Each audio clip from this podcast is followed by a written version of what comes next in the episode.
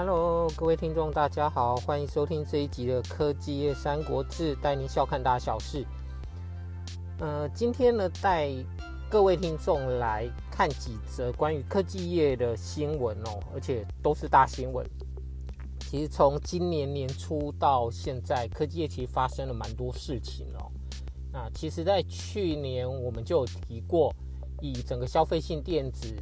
产品来讲，产业来讲的话哦，其实今年包含从去年开始，呃，前景其实都没有那么看好哦。一方面，因为疫情已经看来已经即将快结束了，或者是各国都已经采取开放了的政策了嘛。那你 work from home 的 benefit 红利，随着前几年可能二零二零二一就该赚的都已经赚够了哦。那以现在电子产品的 life cycle 那么长来讲，其实本来可想而知，接下来就会是比较景气没有那么好的一个预测，乐观的预测比较没有这机会哈。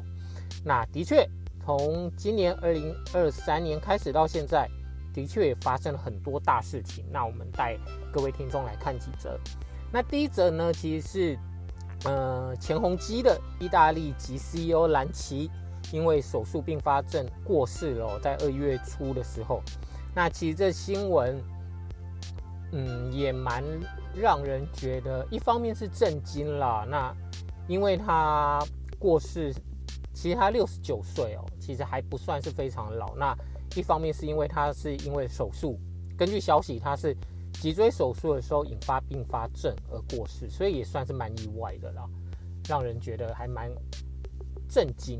那第二点，大家会特别注意，是因为蓝奇他当过宏基的 CEO，好，那这点为什么觉得特别？其实蓝奇在离开 Acer 之后，他也去过联想的 Lenovo 当过高层，那高层可是不是 CEO，好，那特别一点就是他当过宏基，那为什么这很特别？因为宏基是台湾企业耶。这可能是有史以来第一间台湾的国际品牌、大知名品牌的 CEO 是让外国人来做的。不如，嗯，要不然你想想，像是其他的电脑公司，好了，呃，技嘉、华硕，甚至台积电，哦，联电、台积电等等，有过 CEO 是外国人吗？外商不算，对，很少嘛，所以这是很特别的一点。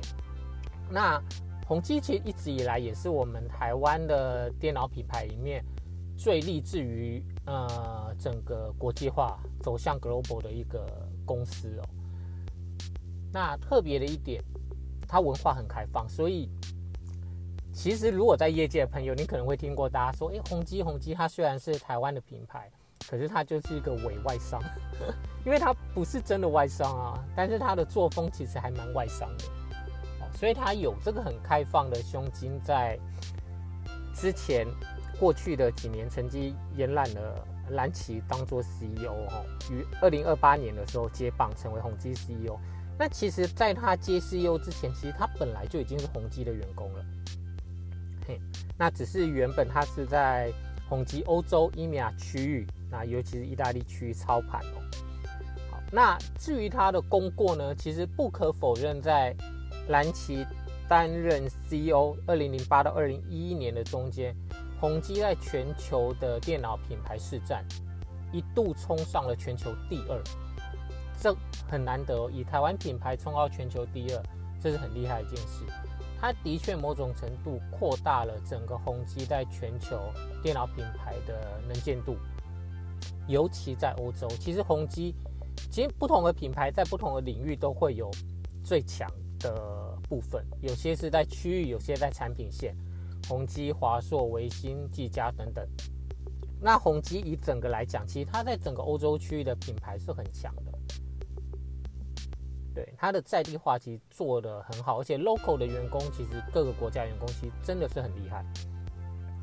那这是它呃最让人津津乐道一点哦。那但是相对来讲，如果你也有 follow 之前的新闻，他当初可以把能见度做起来，然后销售做那么好的做法是怎么呢？他怎么操作？其实很大一部分他是靠塞货来造成的这个结果。什么叫塞货呢？其实你卖东西，你一定要卖到通路嘛，卖到通路，由通路再去卖给消费者。因为很少你听到品牌我直接卖给消费者，不会，你一定都透过通路。那所谓塞货的意思是，他不断的把货塞给那些通路商，因为对对我来讲，对对我公司来讲，我只要把东西卖给你通路了，其实按照道理你就要付钱给我了。那对我来讲，我业绩就做到了。你有没有卖给消费者，那是你通路的问题啊，因为我不是跟消费者收钱，我是跟你收钱。好，所以在那几年，宏基可以那么成长茁壮，是因为某种程度它采取的是塞货的方式，不断的把货塞给所有欧洲、全球各地的通路商。那我塞的越多，我当然业绩越好啊。好，那讲到这边，你可能会纳闷，哎，你塞为什么通路就会收呢？对？如果我是通路商，我可以不收啊，为什么要收呢？那其实这个中间就关系到一些你的整个通路操作跟管理，你收不收呢？如果你是通路商，我宏基我现在要卖货给你，虽然你已经很多了，你可能已经半年的库存卖不掉，那我塞给你，你要不要收？你可以不收啊，但你要想想后果，你这次不收，当你以后库存消耗完，你要再跟我买，我搞不好不卖你了。那你可能会觉得啊，电脑品牌那么多啊，我通路商，我现在满手宏碁库存，你要塞货给我不拿，那你以后不卖给我不 care 啊，我去找华硕、微星拿。当你通路够强势，OK，你可以这么做。但是我相信很少有真的通路敢这么做了，变成你有点有苦难言啊。人家塞货给你，你收不收？虽然你已经很多了，我还是得收啊。我不收怎么办？我以后怎么办？搞不好他不卖给我。那其实我会讲到这，扯到很多通路管理，是因为还有很多的手段可以去，不要说强迫啦，协助通路商去收你的货。我可以做一些促销、PP rebate 等等的行销策略来补助通路商去卖我的产品。好，所以这其实很多眉眉角角。那总结来讲，在蓝旗操作的这几年。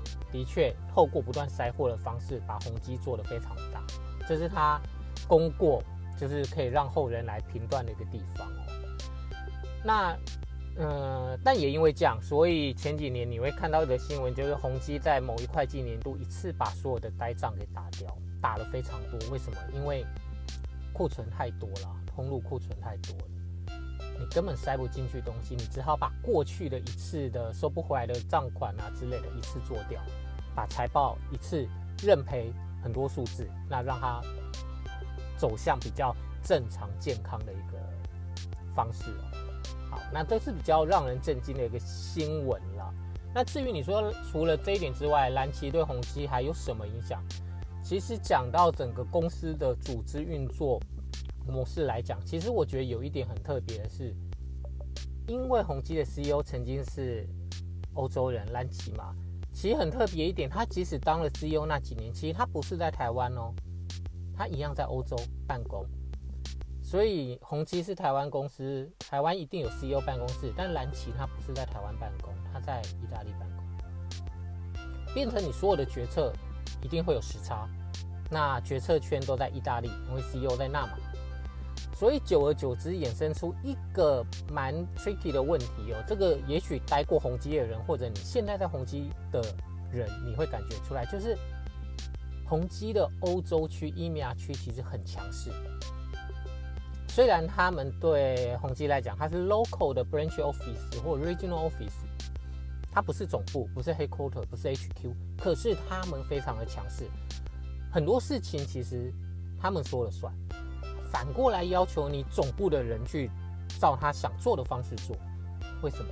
因为以前这些权力全部都在 EMEA 区啊。那你也知道，权力这种东西 一向都是易给难收啊。久而久之，其实他们就习惯了，哎，什么事情都是我们 local 讲的算啊，你总部你就 support 我就好啦。好，所以这有一点就有点像，嗯，古代的藩镇割据吧。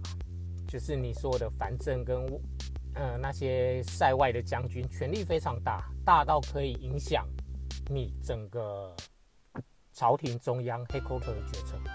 哦，这是跟其他像 ASUS 或者是 NSI 非常不一样的一点，它整个组织的运作的文化跟氛围是这个样子。那这一点其实也蛮呼应我们 Podcast 的这个频道的名称哦，科技业三国志。那之前应该有带过这三家不同公司的组织跟文化差别。那将来有机会的话，我们可以再针对这个议题来特别的，呃，讲给各位听众了解。好，那这这是第一个 比较让人震惊的新闻。那后面两点其实都还蛮类似，就是讲到科技业的景气的问题哦。那第一点是一则新闻，前几天了，鸿海解雇了前技术长魏国璋。那这新闻之所以闹得那么大，是因为这位技术长指控红海是非法解雇，所以还索赔了六千两百万。那目前应该进入了司法呃程序了嘛，所以就依法办理，静待判决。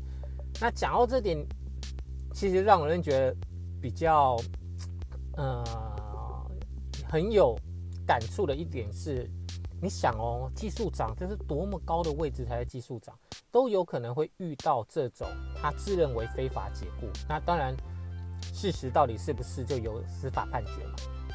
那一般的小员工，如果你遇到这种事情，你怎么办？技术长他位高权重。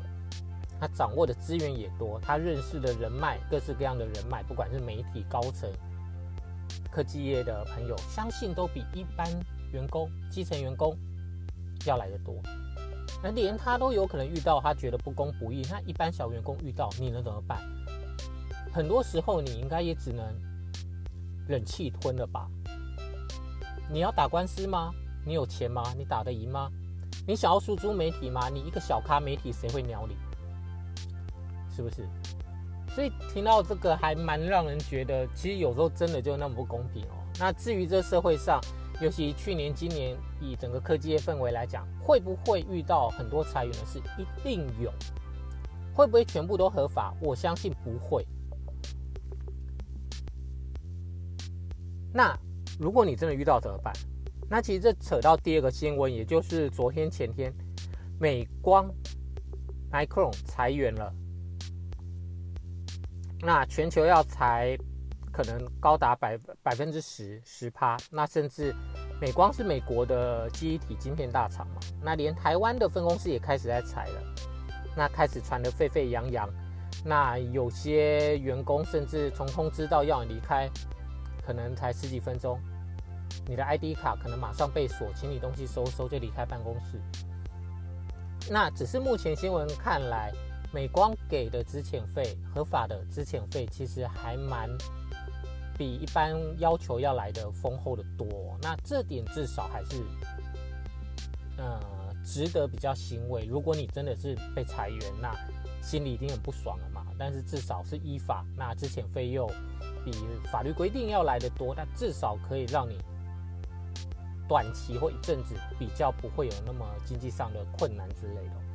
那回到刚刚那点啊，合法。那如果不合法呢？其实很多人可能没遇过，也许有人遇过。大部分人最有经验的是我自己离职嘛。我可能年轻出社会，做一间做做一份工作，做久了，我想要换更好的，或我觉得不想待了，我就走。当你还年轻，比较没什么顾虑的时候，这都很 OK，想走就走嘛，一人保全家保。可是当你到了一个年纪或一个职位之后，你身上的担子责任多了，重了，你有车贷、房贷、妻小要养之类的。你遇到这种事，如果公司逼你走，那你走不走？很多时候为了钱，你只能忍气吞声了。这其实蛮现实的一件事哦。那，嗯，关于这则，希望大家都不会遇到这件事啦。我是指之前。那至于会不会换工作，我相信人一辈子至少工作换个五六个以上，尤其现在可能越来越多。要记得一句话，有时候即使你对公司忠诚，公司都不一定会对你忠诚。所以我记得呃，很久以前，当我一直在科技业以来，其实有曾经有一位主管跟我讲，你真正要对自己忠诚的是你的专业能力。你一旦对 你的专业能力忠诚，你有无可取代的专业能力，不管人家怎么支遣你，或你自己要换工作，其实都会有更好的发展。所以要记得这件事情，你。要对自己的专业能力忠诚，而不是对公司忠诚。当然不是鼓励大家每个工作的时候就摆烂啊什么，不是。嗯，做一天和尚敲一天钟嘛。当你在公司的时候，当然你要全力以赴，该做的都做。可是当你有更好的机会，或者有时候景气在转变的时候，其实你还是要随时来反省、来检视一下自己有没有更好的出路跟更好的能力哦。你的能力有没有提升？还是你其实只是一成不变，待了五年、十年这样子？好，那呃，技术长跟鸿海这件新闻还在持续发展，那我们后续就持续关注。那同样的，今年二零二三年到现在才二月，还不到二月底，二月中旬左右，科技业就已经发生了那么多大事。那对整个景气，就如前几集说的，呃，其实并没有那么的看好哦。所以，如果你还是目前也是在科技业的话的朋友，好，那可能今年大家都还是要稍微的保守谨慎一点。如果你是投资人，那也一样，今年可能科技业相关的股票、基金投资之类，也是要更谨慎的来看待，要保守一点。好，那我们今天这一集的节目就到这边了。我们科技业三国志，我们下次见喽，拜拜。